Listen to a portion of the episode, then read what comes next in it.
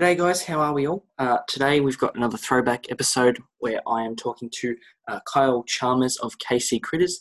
Now, that may, name may ring a bell to some of you.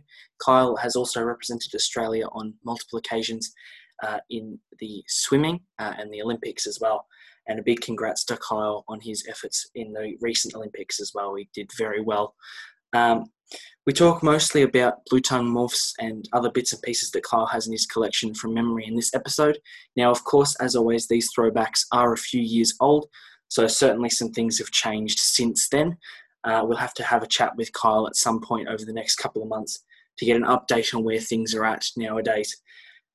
Um, now, I will just preface by saying there is a bit of an echo effect for the bits where I'm talking. Um, unfortunately, we had some te- technical difficulties which resulted in a, a, bit of a feedback loop going on. Um, so you may notice that there'll be a bit of uh, feedback when I'm talking in this episode, although hopefully that won't be too much, as I think usually when I conduct these interviews, I would focus on the uh, the person more so than myself. So see how it goes. Um, hope you enjoy, and see you next time. There we go. There we go. Hey, how are ya? Good, how are you? Good, how are you? Not bad, not bad. Good, good. All right. So, let's So, let's get into it.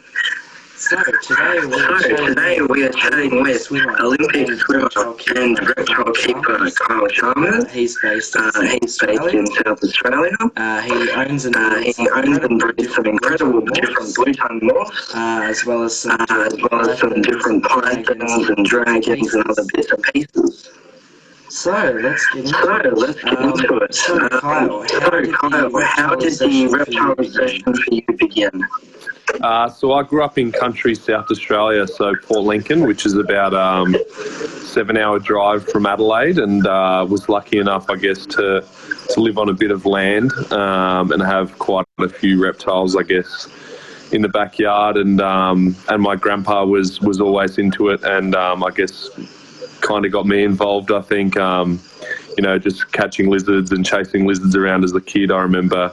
Um, and grandpa obviously probably being that little bit braver than me and and catching a few blue tongues and bearded dragons and, and that sort of thing. And um, it always I guess fascinated me. Um, I, and I guess I really wanted to keep keep them in uh, in the house from that stage onwards. And um, I guess I was lucky to to get a few bearded dragons as a kid. And um, it wasn't really I guess until I I moved to Adelaide in 2011 that I actually got into, I guess, keeping them properly. Um, Yeah. I had a few things here and there, but um, the only real I had five bearded dragons as uh, growing up before I moved here. But um, when I moved to Adelaide, my, my parents wouldn't let me get get a, get any pets. I, I, I ideally wanted a dog, but um, they they said no to a dog, so I um, ended up with a blue tongue. So ended up with a with a blotched blue tongue to start with, um, and I just um, I get stuck on stuck on YouTube, so I came across Joe Ball's videos on YouTube and uh, discovered the the morph side of blue tongues, and um, I guess that's kind of where my real fascination with breeding reptiles and keeping all sorts of different things came. And I think with anyone in the hobby, you kind of get one thing, and then the next thing comes pretty quickly afterwards. And I think um, as soon as I got back from the Olympics in 2016, I saw. Uh, Ryan Ernesti selling a few blue tongues, and um, I remember hitting him up about them, and and my collection grew to six pretty quickly, and it just really took off from there. And um, now I'm lucky that I've I've got quite a quite a good collection to work with on a daily basis. That's always the way it goes. That's always the way it goes, isn't it? It starts off with a few and then it just bends from there. Yeah, it is, especially when you're, uh, I guess, in all the Facebook pages, and um, I guess I don't don't necessarily work a day job as it is. I, I swim in the mornings and kind of have most of the day off, so I see quite a lot of ads on Facebook, and um, I'm very good at justifying things to myself. So uh, as soon as I kind of see something available, I kind of know that I've got a few spare enclosures around home at the moment, so um, I quickly talk myself into getting things, which is something my girlfriend definitely isn't happy about. Um, so with the Um, blue so with the blue what was tongue, the what was morph that you the first morph that you got? So I remember I, I, I didn't know a whole lot about morphs when I first got into it. I had no idea with genetics and how the genetic side of things worked. Um, science definitely wasn't one of my strong, stronger points at school. Um, but I, I, saw Ryan had um, produced some white northerns um, and a lot of pos het white northerns. So for me, I had no idea what a possible het meant. Um, but I was chasing blue tongues and um, they were at a price that I, I thought I could afford. Um, so I remember agreeing to Ryan that I was going to buy uh, three, I think I bought initially, three maybe pos het White Northerns. Um, and as soon as I'd kind of done that, it was like, I'm going to get get myself a White Northern. So the White Northern was the first um, first animal I bought and it was a male. Um, and and then within, I guess, a week, I had two hypermelanistics arrive in Adelaide um, from a guy in Brisbane. Brendan Dyer sent me those two, and um, and then I got in touch with Joe Ball, and um, very quickly had an Anery and an albino as well. So I kind of had the the four base morphs very quickly to start with. Um, still at that stage, probably didn't know too much about genetics, but just was fascinated that blue tongues could come in so many different colour patterns, and um, obviously as a kid having a lot of Easterns and Westerns around in my backyard, um, I never thought that there was so many, so many different morphs that they, they could actually come in. So the White Northern was was um, my first, and probably still is my my favourite of the four morphs. Um, I know I've got a, an adult male that that um, does really well breeding for me each year at the moment. So that's probably why I, I love the White Northerns at the moment. Yeah, well, you did start off. Yeah, well, you did start off with one of the best looking ones, so that's always good. Yeah, absolutely. I was lucky. Ryan hooked me up with some um, with some great lizards, and the white he'd sent me was one that he was actually going to hold back. So I started with, with one of the best pure white northerns I could could get, and um, but yeah, they are they're stunning lizard. Mm. Um, and now, what are you working now, with what are you working with now? Uh, so now I've, I've started to get really into the double genetic stuff. So I've got an adult male snow, I've got a platinum, I've got an alabaster, um, and then most of my stuff is is um, visual animals that are heterozygous for, for multiple traits as well. So I'm working with, with quite a number of, I guess, blue tongues and uh, and morphs, and I've actually got a larva as well that Joe sent down to me last year. So I've kind of got quite a good good range of blue tongues. Um, I think for me, I um, am a hobbyist first, more so than a breeder. So I've got um, the animals just because I find them visually pleasing, and you know if they don't they don't breed for me, that's completely fine. I know that I've got them all in my collection, and um, and I love being able to you know I've got them in a racking system at the moment, so. Um, opening up a drawer and seeing a completely different colour blue tongue um, is what I guess keeps me in it. But uh, but this year I've had had some pretty good luck, I guess, with my pairings at the moment. I'm really hoping that most of them take off, but um, I, I, don't think I'll get too many double visual stuff. But it's more about creating my, my double hets and, and triple hets this year, and um, and hoping to, to raise them up. And obviously next year will probably be the big one for me. Mm. All the waiting It's all about that waiting game, man. Definitely is a waiting game. I, um, I guess I forgot how long it is between um, when you mate your blue tongues to when they actually give birth. So um, obviously most of my stuff mated towards the well between the middle of last month and end of last month, and um, it's gonna it's gonna be a long wait until December January. So. Uh, but I'm, I'm, looking forward to it. I think just the suspense is what is what does it for you as a, as a keeper. And when they finally finally end up giving birth, obviously blue tongues is live birth. So um, when they when you finally see little babies running around in the enclosures, it's all uh, all worth it in the end. Yeah, definitely. Yeah, definitely. Is the main focus Is to the main make focus to make a multi-gene head, Try or for the to visuals. try and go for the visuals as well? Um, I think the visuals is always, I guess, something that I, I've wanted to do. Obviously, you see Joe's um, Joe's animals that he produces every year, and uh, I've been lucky enough to go up there a couple of times and see him in the flesh. And it's something that I definitely want to do is follow in his footsteps, I guess, and produce some of these um, visually pleasing animals and um, that are kind of next level. And I think you know being able to produce an animal that's never been produced in the world is is unbelievable. Um, but yeah, I guess you got to make your double hets before you start to, to do the double visuals and triple visuals. And um, you know, Joe's got these five gene animals now, which is which is just next level. So um, so it's a long process, but uh, it's I guess something that I love love doing and very passionate about. So um, it'll eventually happen. Yeah, yeah. Yeah, yeah, definitely. And um, And um, what's the, do you have like a long-term goal that you're aiming for with them, or is it just just seeing what happens? Just seeing what happens?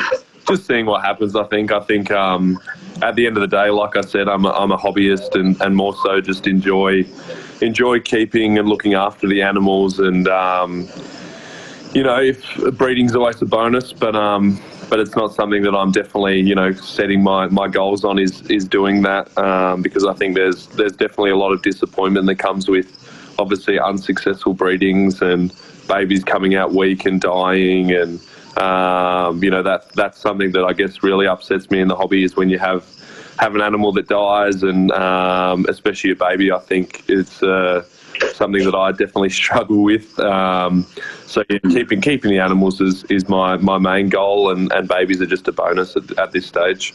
Yeah. Yeah. And uh, did you have And um, any did you have many successes with breeding last year? Uh, so last year I only had two females that were that were up to size. So I had um, I had two two litters from those girls. Um, so produced a couple of aneries that were het white northern and a few post double hets from the other females. So it was uh, it was definitely a good I guess taste of what it is like to breed animals and I guess kind of a bit of a um, what do you call it like introductory year of what what to expect. Um, with how you know with breeding and um, I don't even know how to explain it really, but anyway, it kind of gave me the. It was like a stepping stone real year really for me. So this year I kind of kn- knew what to expect, kind of with cooling my animals, when to bring them up, when to start introducing them together, um, what I'm looking for with lockups. Um, and I guess uh, it's all just a learning learning game really and trial and error. So I think last year definitely set me up for a good one this year, and um, this year's a bit bigger. I think I've had maybe ten females that have been mated two or three times each. So I'm hoping that I should get most of those girls um, having clutches, but but if not, again, um, it's uh, it's just all a bit of fun for me really. Yeah, yeah, definitely. Yeah, yeah, It's all that definitely. It's all that extra bit of experience that helps. Yeah, definitely. I think I've had a lot of great guidance in the hobby. Um, that you know, that's that's what it's all about. There's not many things you can you can't really just read about how to breed blue tongues or you know what what's going to happen. It's kind of talking to people and making friends in the hobby and. Um, but yeah, just trialing trialing different things and seeing if it works. So, been lucky that yeah, I've made some good mates, and um, it's something that I definitely enjoy being a part of. Yeah. Yeah. And um, I was saying And that you've um, been I've breeding seen that you've been beardies. breeding the beardies as well. How's that been going? Yeah, it's good actually. I've got I've got a female that just finished weighing about five minutes ago, so she's just uh, scraped her scraped her sand back over her eggs. So that'll be something to do tonight is dig up the eggs and um, put them in the incubator. But uh, but that's so that's my first clutch of this season. Um, my big adult male died towards the end of just before hibernation. He was he was an older older lizard that I bought off of. Um, a guy in Whyalla, and I had him for a couple of years, and he, he ended up dying, um, which is kind of the way way the hobby goes. But I've got a young male that um, seems to have done the job this year, which is exciting. But and I've got maybe six or seven female beardies, I think that I'm hoping he'll be able to cover a few of them, and um, I'm actually looking at the moment to to getting another male just so I can have a few more clutches of beardies because it's. Uh, definitely my one of my one of my well my girlfriend loves having baby beardies. There's there's nothing better than seeing them hatch out of the out of the eggs with all their aggression. Um, so if I can get another male at some stage, that's um, something I'll look at doing. But yeah, the beardies I guess is the the first animal I started out as as a kid and.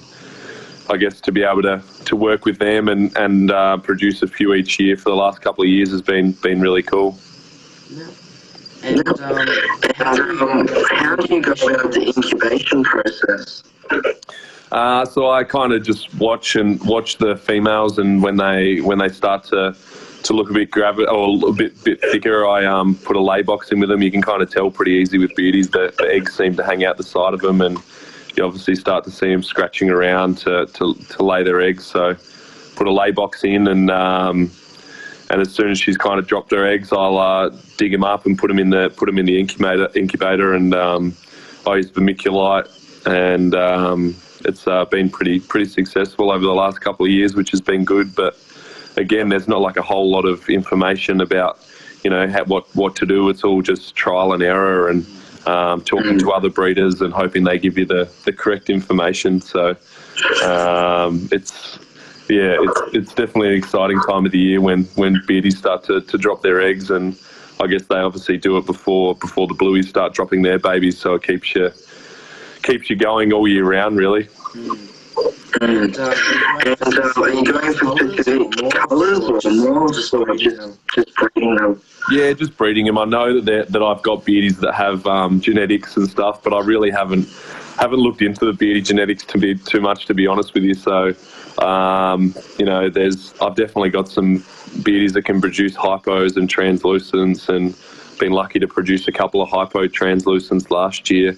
Um, but really, I just want my male to, to get the job done with a couple of females. If I get some clutches this year, I'm happy. So um, it's it's not something I guess I've put a lot of focus into the beardies. I I had a zero. I bought a zero male um, last year, and, and he he ended up passing away. He he just yeah wasn't a overly healthy animal um, as it is with the morph game. There seems to be um, quite a lot of animals that don't come out overly healthy, and um, he he didn't didn't last very long. So that I've kind of shelved the the zero side of blue tongues. I mean bearded dragons for the time being, and it's um it's something I definitely want again one day. They're they're something that I've seen in America for a long time. The the white bearded dragons and um, something that I'll probably look at buying buying a baby again at s- sometime this season. But for now, it's just uh, hoping to produce some of my own, which um, I've got some cool colours and patterns. But really, it's just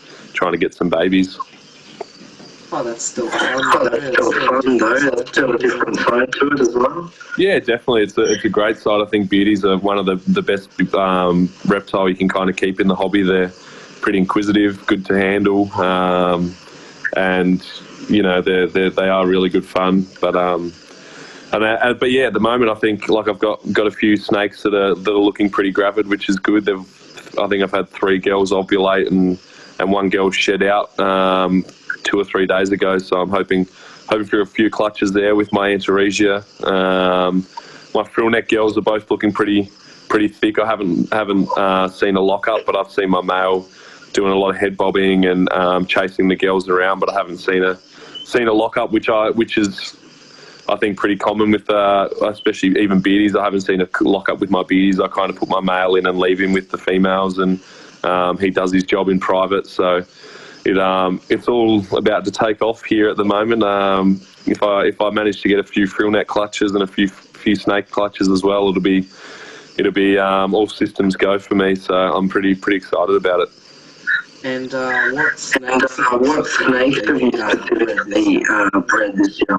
Uh, so I've got I've got a marble male and I've got two het marble girls um, that are Steve Crawford um, that I purchased off him um, early last year, I think. So I've kind of grown them up and um, put them in together this year. Uh, I was I was away for for pretty well a month um, just recently, so I kind of missed the python breeding season. Really, I didn't didn't get a good crack at it, but. Um, so I'm hoping that the girls are the girls are gravid. Uh, that I've got some Stimson pythons that I think the, the T plus girls definitely definitely should go. Whether the eggs are going to be any good will be the question. And then um, I've also got a T plus Stimson female as well that's ovulated. So I could have the potential to, to have a few clutches of eggs, but um, again, I'm not I'm not too fussed if it doesn't happen. I'm just more more keeping them because I have always been fascinated by snakes and. Um, and I know my mum's always been pretty frightened by snakes, so I- think that's why I've always wanted to keep them. Um, but I kind of got them with the intention of not not really breeding them. I kind of got them with just to, to have a few snakes in the collection to, to mix it up a little bit. And um, but I thought I should give them a crack considering I had them. Yeah, fair enough. Something a little different. Just something a little different. Yeah, something a little different. They're they're pretty good fun, and I know that. I guess I, I really enjoy having um, people come over and, and I guess look through my collection, especially a lot of my I guess swimming mates or schoolmates, and um, had a lot of lot of the AFL footballers come through and have a look at the collection. And um, I know a lot of people are kind of freaked out by snakes, so I love kind of being able to pull them out and be and kind of show them that they're not this scary animal that you should fear, and um, you know they're they're pretty pretty cool, just doing their own thing, and um, and I think I get a get a bit of an adrenaline hit every time I get to feed snakes, and uh, you, you know I've still got a few that, that tend to try and bite me, especially these guys this time of night. The green tree pythons fire up. You can see they're kind of in their feeding mode at the moment, so. Um, it's it's always good fun, and um, but yeah, it's something different in the collection, and something that I've always wanted is, especially the green tree pythons. I kind of had a had a list of three three reptiles I really wanted to keep as a kid growing up. It was green tree pythons, frill necks, and um, a crocodile. So the crocodile is the only thing I haven't haven't managed to keep yet, but it's something that I I'm in the process of getting my, my license for. I've, I've um, done all my paperwork. I've just got to build an enclosure and um, get it ticked off. So eventually I'll get a freshwater crocodile, which is something I'm very excited about. Nice. Nice. Yeah. That's good. That's the uh, perfect trophy. yeah, perfect trifecta there, isn't it?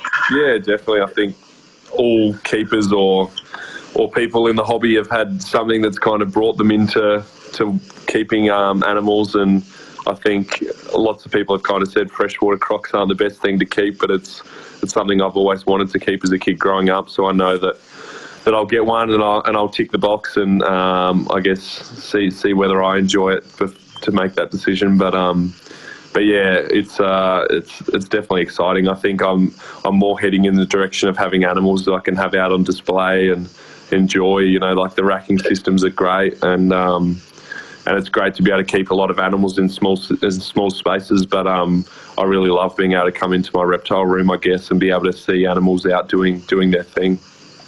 Yeah, it's just a different Yeah, it's element just a to different element to it, is being able to see everything rather than Yeah, just having it in the rather than rack. just having it on the rack. Yeah, the racks. I mean, the racks are perfect for snakes and blue tongues, really, because they kind of just hide in my hides anyway, um, and you hardly see them. I bought, I bought eight, um, eight enclosures uh, towards the end of last year, and kind of put my eight best blue tongues out on display.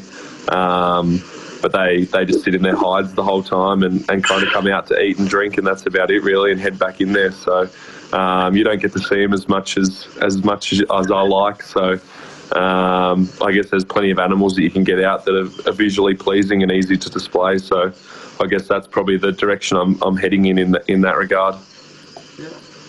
Yeah. And uh, And um, with all of your swimming and training, how do you to find the manage to find the balance looking after the animals, looking after the animals and the training and the the swimming? training and the swimming side of things?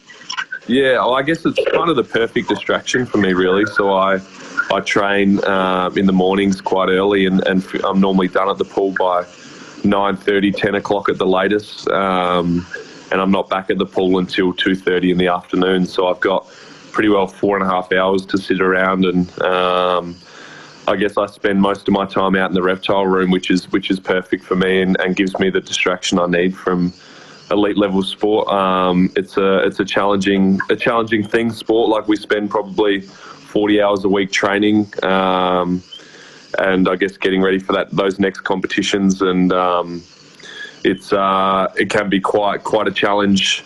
I guess mentally as well. You need you need um, definitely things to take your mind off of swimming. Otherwise, you're just completely focused on it all the time, and and you burn out pretty quickly. So, um, you know, I think swimming's a hard sport to, to have a day job or, or be studying. Um, so the reptiles really gives me that that escape I need, and um, it gives me a whole nother another world. Really, I've got a whole group of friends in the reptile hobby that kind of know me as as KC Critters rather than Kyle Chalmers the swimmer, and um, you know I can come out here and, and clean animals and um, feed things, and you know they're they're fully reliant on me um, to to be there for them. So. So I guess it's it's been perfect for me balancing out my life is having having the reptile hobby, and I know that, that when I go away on, on trips, which is quite regular, I'm I'm able to go see you know, anywhere in the world really, you can see reptiles, um, mostly in captivity. And I've had some awesome experiences with that and been able to meet some cool collectors um, around Australia and check out collections. And um, it definitely opens up a whole new world of opportunities, the reptile hobby. So um, I, I, think I'd be very, very lost without it. So yeah, real like I said, it's it is the perfect distraction, and um, I guess the only real challenge I face with it is when I when I go away. Um, it's always a challenge, I guess. Most the, I, I remember, like I used to rely heavily on my mum and dad to to clean and feed animals when I'm away, but um, now I've got some good mates that that are willing to come and help me out, which is which is very lucky. Um, if I if I didn't have those guys in the hobby, then I know that I I wouldn't be able to do what I'm doing. So um, I'm very lucky that I've been able to form those relationships and, and can rely on them to, to help me out when I need need them to.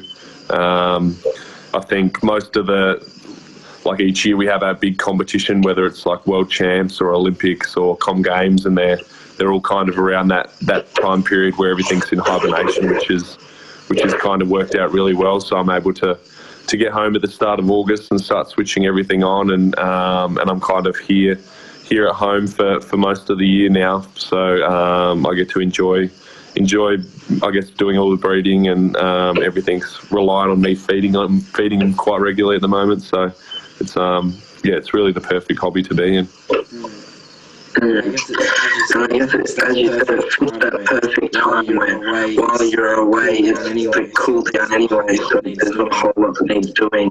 Yeah, definitely. I think um, obviously my mum came through and checked on most things while I was away this time around, but it was really only only my green tree frogs and um, and my amyae geckos that really needed feeding while I was away. So um, everything else kind of kind of looked after themselves because they were asleep and um, by the time I got home. I mean, I sent sent a few things out to, to people's houses to look after. Like my little Spencer's monitor went up to to Steve's house, and I had a little python go to Steve's house, and some beardies went up that I kind of wanted to raise up. But other than that, everything was uh, was asleep, which was perfect.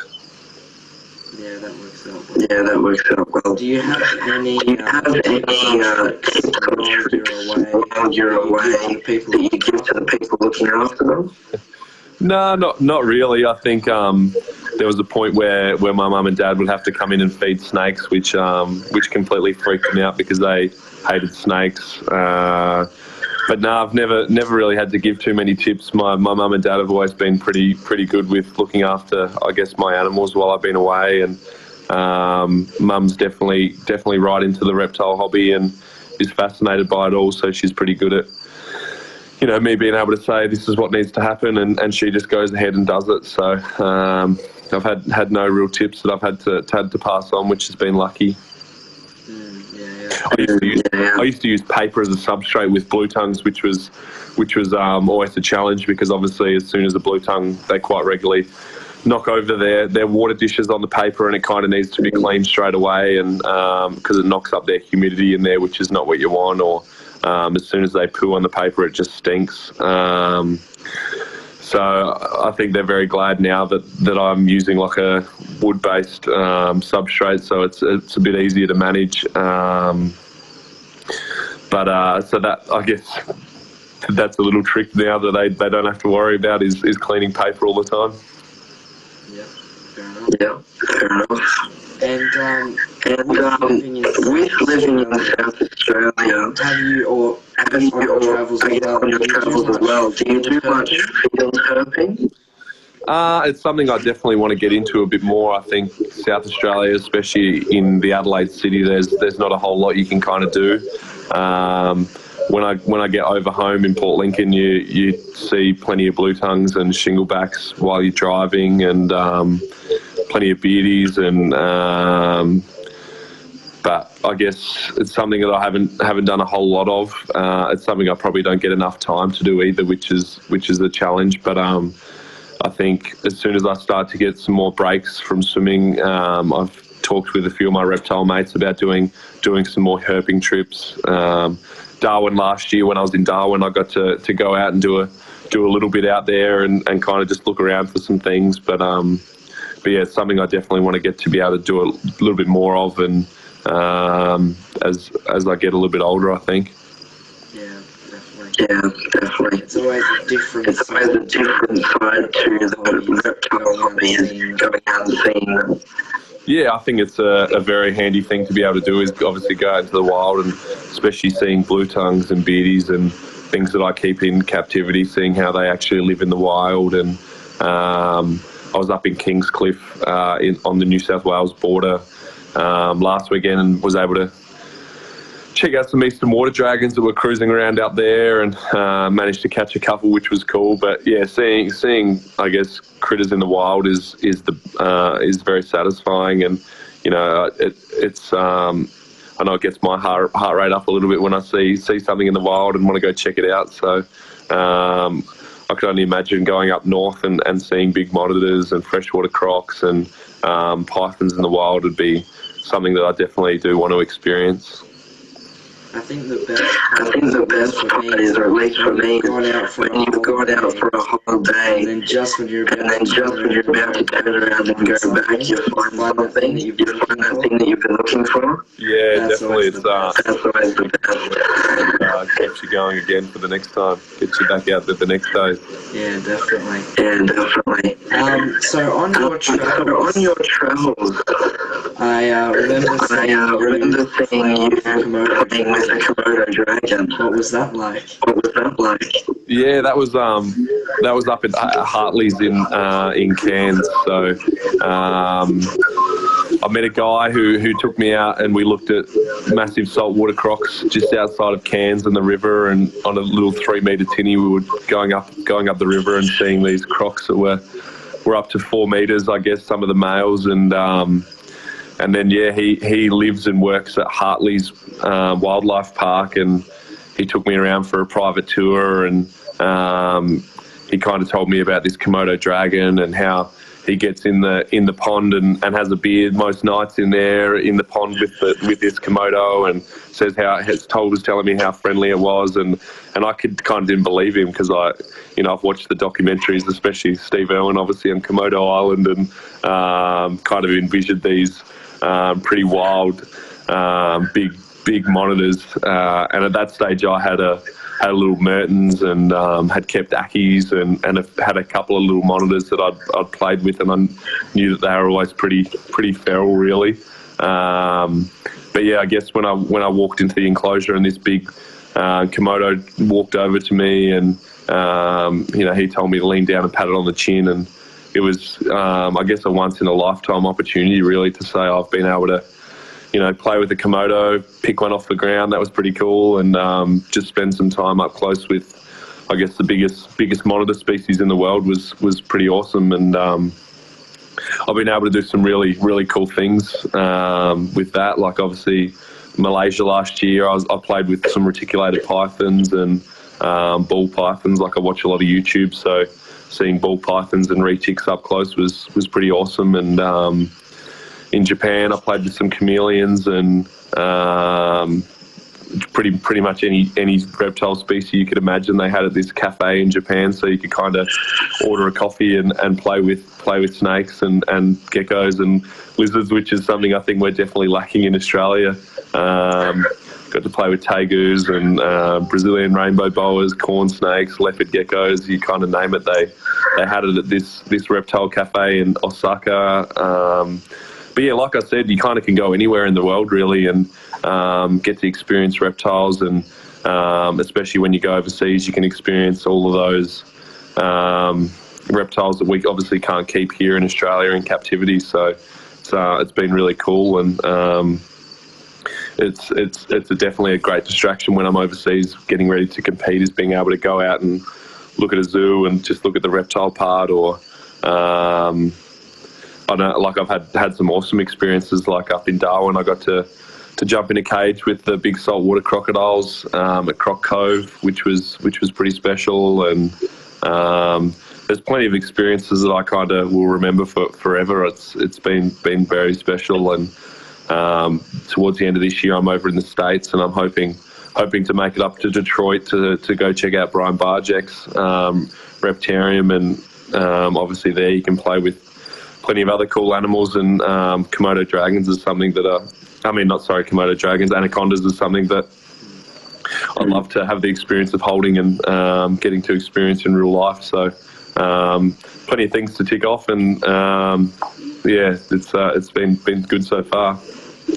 Well, I mean, Well, you have ticked off a big ticket item for everybody being Oenpelli. what was that like? Yeah, What was that like? Yeah, definitely the Oenpellis. Um, I'd kind of kind of known that Steve was was getting Oenpellis there for a little while, um, but to be able to, I guess, experience them in the flesh, it's um, it was very special. They're they're really weird weird snakes. Um, but I guess the rarity of them is what really excite, excited me, being able to being able to hold them and um, yeah, get get to experience something that not many else people else have have experienced so far. But I think you know getting getting those snakes into a guys like Steve's hands, and obviously Gavin's doing a great job with them. Um, that they will become more readily available in the hobby, which is which is exciting. Um, things like that, I think everyone everyone really wants to keep at some stage. Um, and Steve's lucky he's one of the first people to be able to do it. So um, I get to enjoy it from afar at the moment. Yeah, well, do they, Yeah, well, do they, like, how do they feel? like, how do they feel? Is it like anything else, or are they just completely different? Oh, I don't know whether it's just the rarity and kind of how special they were that I was probably a little bit nervous holding them, that I probably didn't really think about that too much. I was more just worried about supporting the snake and kind of letting it do its thing that I didn't really think about um, how they felt or, or whatnot. But um, I'll uh, definitely let you know next time I, I get to play with them. But I've only I've only had the opportunity once so far, and um, it was it was very special and. Um, yeah, it's something that hopefully Steve lets me do again soon, and something that one day hopefully I can get in get into my collection. Mm, that would But that would be cool. for a long time until they're they're down in price a little. Yeah, yeah. Well, you do have another. Well, you do have another bucket list item for a lot of people sitting right behind you with the green trees. Yeah, definitely. They're um, they are bred by Steve as well. Actually, Steve's looked after me a bit in the past. Um, but yeah, they were they like I said, they were something that I, that I dreamed of keeping as a kid, and I remember just looking through my reptile books as a kid and being so fascinated by these green pythons, and you know, there's nothing really like them, um, especially in Australia. Uh, obviously, there's the emerald tree boas, which are which are similar, but um, but yeah, the green trees are, are something that I that I love, and um, they're they're out in their visual, well, they're in their enclosure. They kind of sit there and do do nothing until uh, night time when the lights get switched off. But I love being able to come out here and I guess check it, check out them crawling around the enclosure. And um, but yeah, they are they are definitely a bucket list animal, and they're a specialist specialist uh, reptile here in South Australia. So you have to apply and get do your paperwork and. Um, it's something that I think I'll, I'll pro- probably keep a few more of eventually. Um, at the moment, I've just got the, the young juvenile pair, but um, yeah, watching them go through their, their colour change and um, it's, they're just cool animals to keep. Really, like I, I do love my green tree pythons, and um, yeah, they're probably probably one of my, my favourites in the reptile room. That's for sure. Mm, yeah. Yeah, That sure. every day. I think you know you come out here and you're kind of like, oh, the frillies are frillies are up, fired up. They're my, they're my favourite today, and um, yeah, it definitely definitely changes. My my little Spencer's monitor at the moment is probably my personal favourite in here at the moment. I'm I'm able to I guess handle him quite a lot. He's he's pretty handleable, and um, so I get him out most days and have a play just because I want to build that really good relationship with him. I kind of let him crawl out onto my hand to make sure he's in a good mood and um, doesn't see being handled as a bad thing. But um, but yeah, every day it's a it's a new new favourite reptile. I think. Yeah, yeah. Yeah, yeah. Well, is there anything else Was that there you anything else that you wanted to show us? Uh, well, I can do a bit of a. uh, Can I turn the camera around? You should be able to. You should be able to. Uh, let me have a look here. I wonder what the button is. I don't know. I might have to just do it this way around. Yeah, but well, everything's kind of switched. Yeah, that works. This is my Spencer's monitor's enclosure here. He's only a small little guy. He's, he's curled up in his rock. But my beauty down here has just laid her eggs. I've taken everything out to. She's just laid up in there today. I didn't didn't put the uh, the lay box in with her her this time around because she didn't didn't lay in it last time. She laid in the water, so I made sure I get the water out. Um, but yeah, there's there's some beauty enclosures up there. Yeah. This enclosure was my frog enclosure, um, but it blew out the bottom of it. The glass kind of popped and the water came out. So they've moved been been downgraded for the time being. Uh, my frillies are frillies are up in there. I don't know if you can see them. Can you see them? Yeah, yeah. Yeah, Yeah. my big male's up there. It's one of my females. You can see she's she's pretty thick at the moment, which is cool. Yeah, definitely. The other girl, Yeah, definitely. And uh, and then yeah, my racks are kind of over this side of the room. Yeah. Um, I've only I've only just moved into this house last week, so everything's kind of in the process of getting set up. So eventually, I'll get my display animals up into to these enclosures and um, have my, my blue tongues back out on display, which is cool. And um, I've got my my amyaes are in there. They're they're Yeah. not quite ready to come out yet. There's a bit of light still going, and I've got my green tree frogs over in here, which again is one of my one of my favourite, I guess, enclosures. I got I've got little guppies in the in the water. Um, they kind of feed the live plants in there, and, and the frogs kind of clean up a few guppies here and there if they're if they're hungry enough. So. It's, it's definitely a, Yeah. a reptile room that's that's pretty cool at the moment. I, I enjoy spending time out here, and um, it's only going to get better as I kind of settle into the house and um, and set things up the way that I want to get want to get set up. So this was a this well this was a garage originally, so I've been in the process of carpeting the floors. I got a um, a wall built up against the the roller door last week, and um, I've got an air conditioner installed, so it's kind of starting to turn into to the perfect reptile room that I that I envisioned a couple of months ago. So it's um yeah, it's it's exciting. Yeah, definitely. Yeah, definitely. But yeah, I I, de- I posted. Of Uh, course, as the collection expands, that? As the collection as the collection expands things as get moved well, around. things will get moved around. As the, as the collection expands, you've always got to find room for, for new things. So obviously, the crocodile enclosure is probably the next thing. So um, trying to trying to work that out, and I'm, I'm, I really want to be able to keep some stuff out outdoors. I think. Um, especially being able to rotate blue tongues and bearded dragons outdoors in the summer. Obviously, winter in Adelaide's quite cold, so it makes things difficult. But um, but yeah, being able to rotate things outside something that I that I want to look to be able to do in the future, and um, so moving moving a few things outside means that I can move move some cooler things inside as well, which will be which will be exciting. But I um I post my daily content on my Instagram, and I've got a Facebook page just started up as well, so. Um, you can see cool photos of well, what what I think are cool photos of my collection most days. Yeah. Yeah. And I was just going to I just going to ask quickly, what locale are those frillies? Uh, they're far north Queensland frillies actually. So uh, Okay. again, they're they're a specialist license. So I'd I'd done my done my license and got my paperwork and uh, approval of that, and um, what my girlfriend wanted to surprise me with was frill necks because she knew that I I'd always wanted to keep them, and um, yeah, so so managed to get them. Uh, when were they? When did I get them? Maybe middle of last year, and, and they've they've grown up to size pretty quickly, and obviously a, a mating mating really early. So um, it'd be be cool to hatch some baby frillies out, but if not, like I said, they're they're one of my dream animals to keep, and I'm a bit lucky to to work with them. And I've obviously got that big display enclosure that blew out, the frog one. Um, so I'm looking at maybe getting some NT frillies at some stage as well, and um, they're, they're they're cool animals. Mine mine are all super tame, so I I never really get to see them frill up. I've only seen one of my girls do it once. Um, so I want to get some probably more wild animal wild frillies that um kind of fire up at me. That's the that's the plan. Yeah, But there's always, Yeah, there's always animals I see every day that I'm like I've got to get them, and um, you know I've got to try and talk myself out of getting a few things. I think because I end up with too much, and it becomes becomes more of a more of a job than a hobby. I think when you when you end up with too many animals. So I'm kind of at the point at the moment where it's where it's a bit of fun and, and it's a hobby. But I think if I added added too many more animals, it, it becomes a bit too stressful. So um, definitely enjoying it. yeah. Yeah. Well, that's all Well, that's all of my questions. Um, unless there was Um, anything else that you there was wanted to anything else bring that up. you wanted to bring up.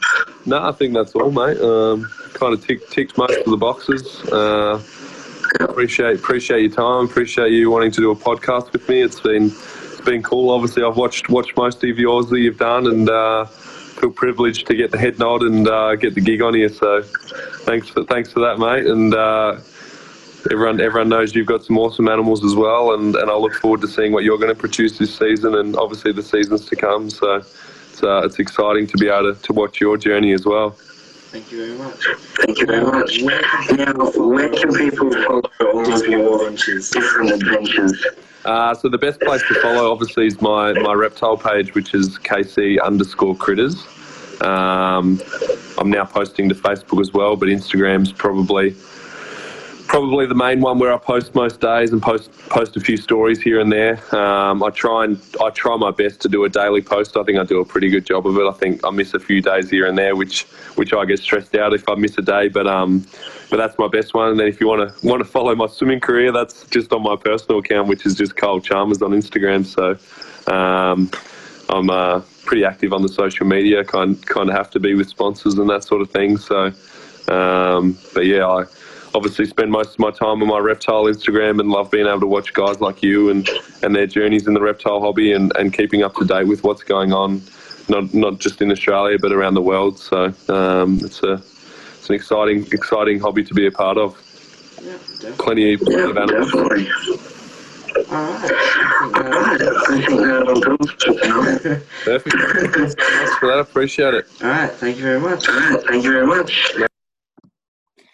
Alrighty, I hope you enjoyed that. I hope you could bear the uh, the feedback there. I was listening to bits and pieces of it while I'm recording these, and I can tell there's a lot of feedback, unfortunately. But uh, regardless, thank you again, Kyle, for your time during that interview. That was a, a very insightful interview, and greatly appreciate you know having that opportunity. Um, now, if you want to see more of what Kyle gets up to these days, uh, the information of uh, where to find him is largely the same. Just look for KC Critters and you'll find all the animal stuff. And again, if you're after his swimming career stuff, just Kyle Chalmers is what you'll be after. Um, but yeah, otherwise, I think that will do us for today's episode. I hope you have enjoyed. If you want to see anything that I get up to, uh, it's Josh's Aussie Reptiles. If you're after Dane on anything, uh, it's Blue Horizon Reptiles. Alrighty, thanks guys. Hope you enjoyed.